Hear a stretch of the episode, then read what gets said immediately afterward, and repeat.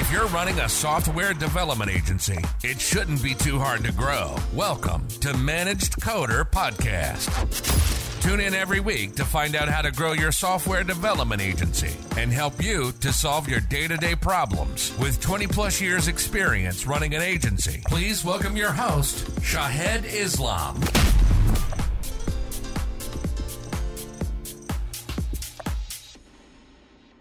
Hey TK, welcome again on Managed Coder. I met you a few years ago, I think uh, almost three years ago before pandemic, and it's wonderful to see you on here. Um, so welcome again to our podcast.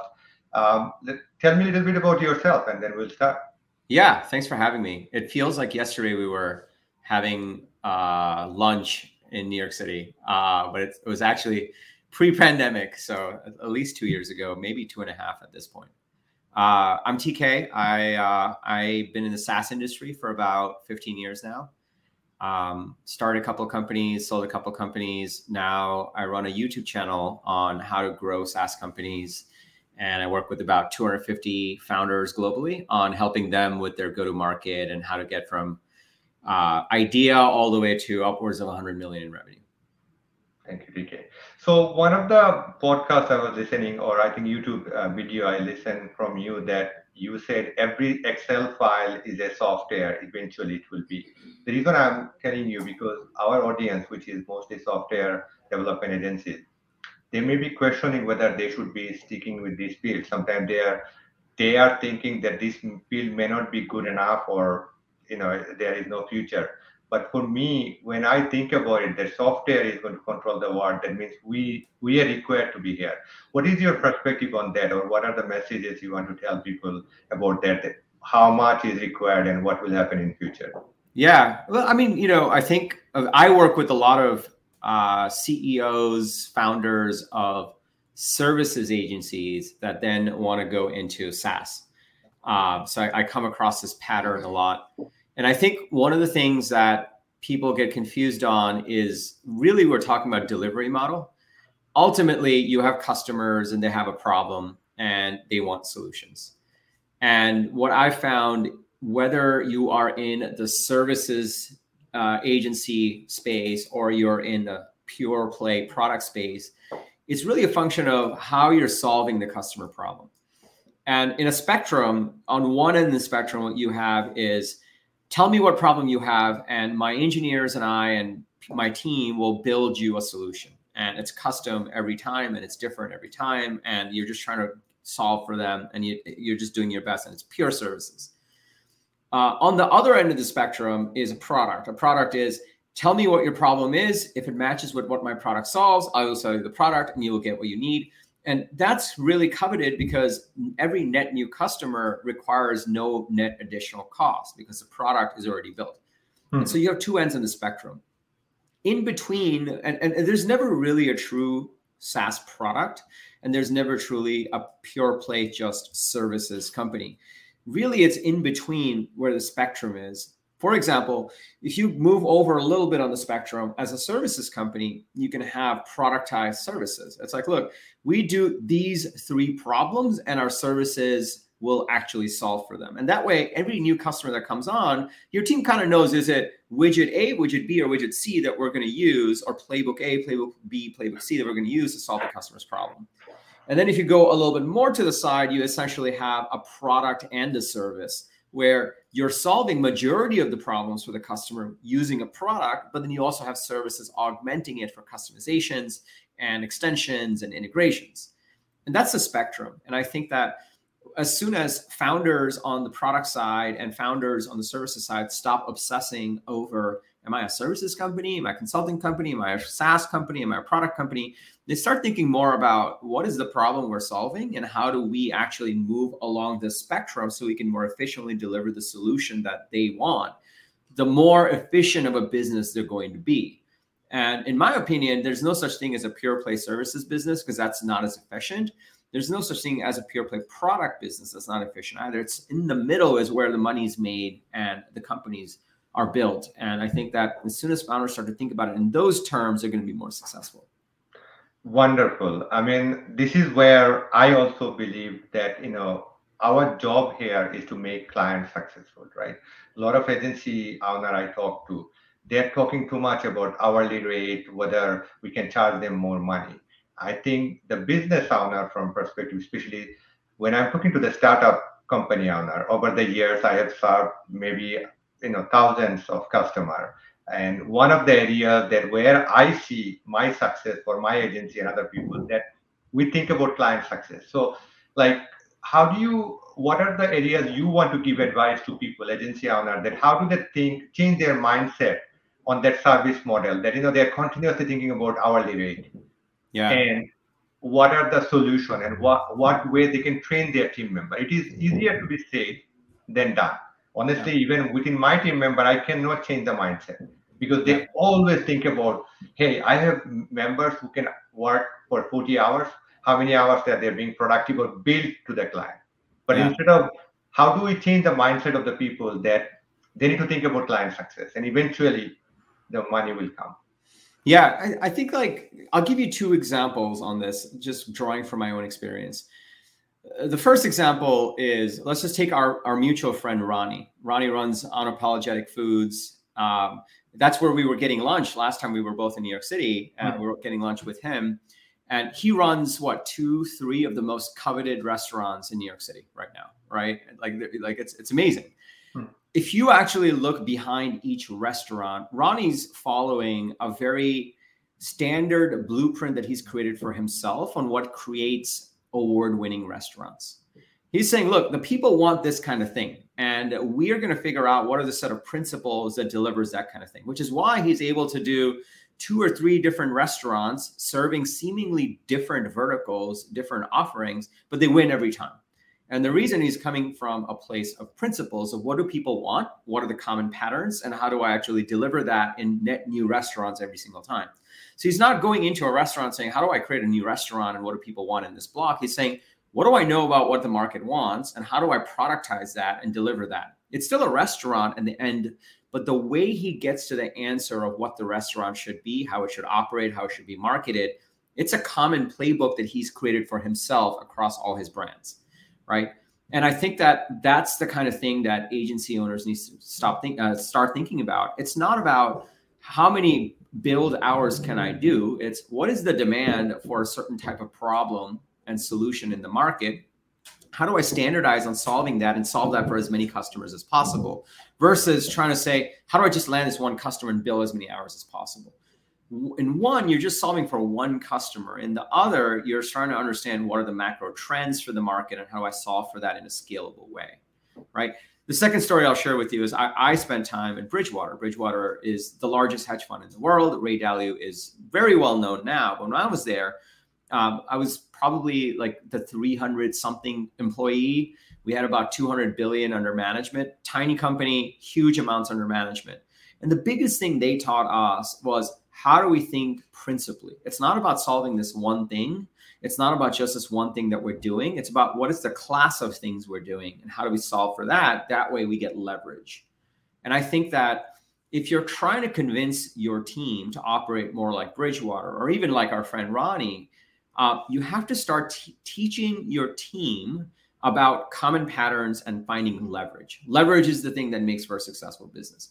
If you are just trying to win certain number of billable hours for one customer, it's very low leverage. If you are saying there's 500 of these type of customers, they want these five things. How do we equip our team to solve for those five things in a leveraged way? And we charge them for the value we deliver. Then you're actually using the leverage that is available to you because you're tapping into the principles that exist.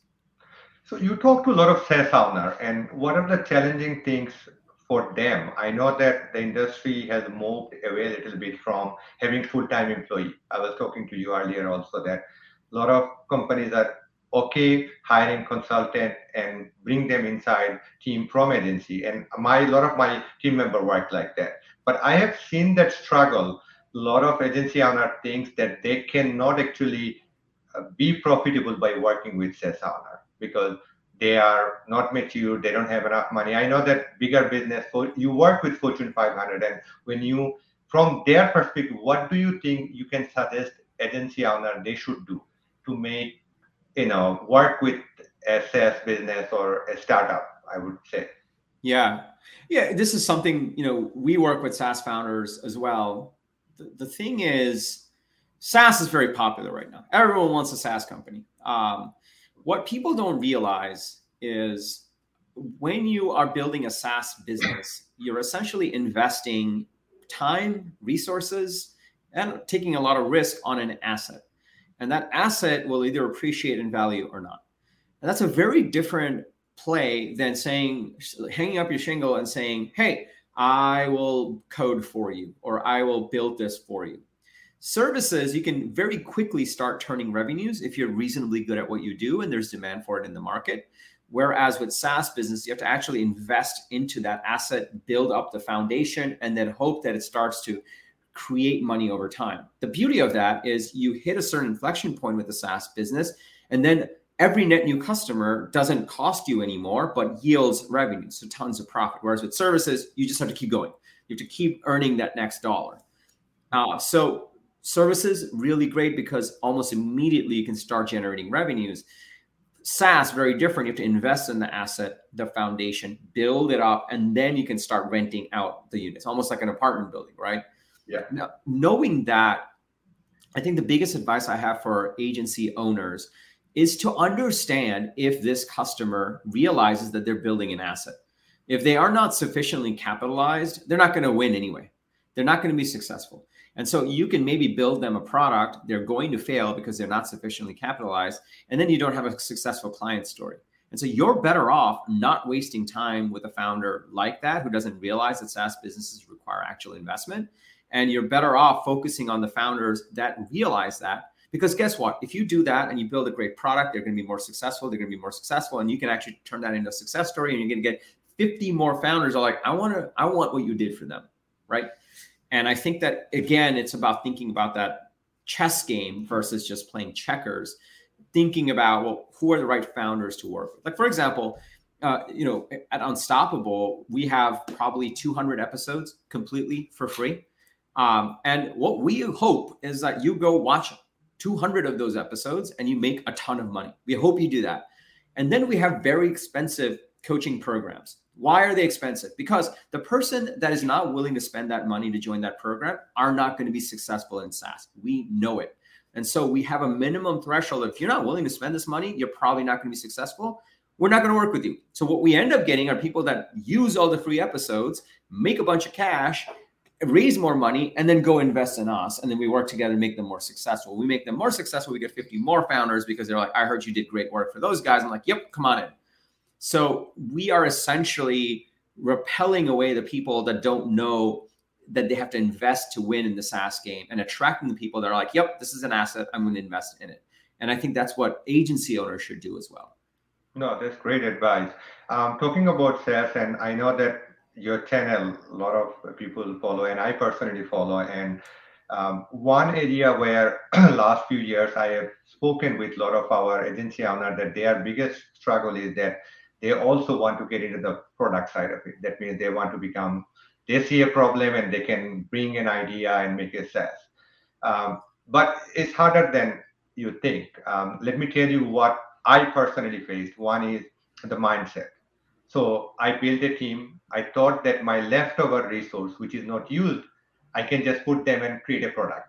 I end up making a product which nobody wants it. And then there we go back to work and then this is completely failing. So we finally started doing a dedicated team, complete different team, but that is still not good enough.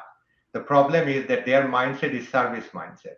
So again, just giving you the feedback I received from other agency owners, similar things.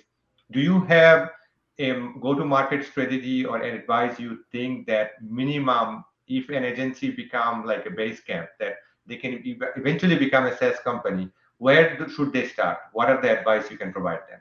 Yeah, I, I work with a ton of agency owners who are going through the transition to being a product company.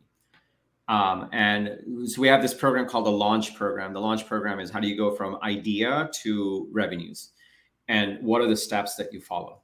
Um, and the biggest gap that I see for agency owners is they are they have they're capitalized. They, it's not like they're poor. Like they have like, hey, I, I have capital to dis- deploy to build an asset. It, they realize that SaaS is an asset. So check, check. Those are good things. They also know how to build product. So that's also great. They also have domain knowledge in the market they're going after because they work with so many clients. That's also a check. So a lot of these things check off. Where they typically go off is they don't have the product strategy knowledge. The, the when you are in the services space, clients are coming to you and saying, "Here is my product requirements document," or "Here is the product I want to build." uh, they've already done the math on what is the market need, what is the urgent important problem, how do we communicate it, how do we message it, and they're like, here's the product we want, and you go build it. And you're seeing just that sliver of a window. It's really one of three core pillars in a SaaS business. And what I spend a lot of my time on with service business owners is teaching them, hey, here's product, got it. Here's market, and here's go to market. And a lot of the time, what we spend on is you already know how to build product but let's align that with how to think about your market strategy and your go to market strategy. And those are two blind spots that exist for service business owners transforming over to becoming CEOs of SaaS companies. Perfect. Um, that's very well said. Uh, thank you, TK, TK, for your time today. And I really appreciate it. Um, how do people contact you? I know that you have a very, uh, is there, do you want to provide any information yeah, absolutely. The way it works is people that work with me to build and scale their SaaS companies uh, typically binge watch 10 hours of our free content and then work with me. So it's completely free. We have hundreds of episodes. We drop a new one every Sunday on exactly how to grow SaaS companies. So all you need to do is just go to tkkader.com slash YouTube and you'll get access to all of our free stuff. And if you want to work directly with me, just go to getunstoppable.com and you'll see the programs that we offer uh, on how we how I work directly with you to build and scale SaaS companies depending on your stage. But YouTube is hands down the best place to start. It's completely free, um, and we do fresh content every Sunday. What my hope is, you get a ton of value from the free content, and then the programs that you join become a no brainer for us to work together. Thank you, TK. Thanks for listening. If you enjoyed this episode and you'd like to help support the podcast please share it with others, post about it on social media, or leave a rating and review. To catch all the latest from us, you can follow us on Twitter at Managed Coder or visit our website at managedcoder.com. Thanks again, and we'll see you next time.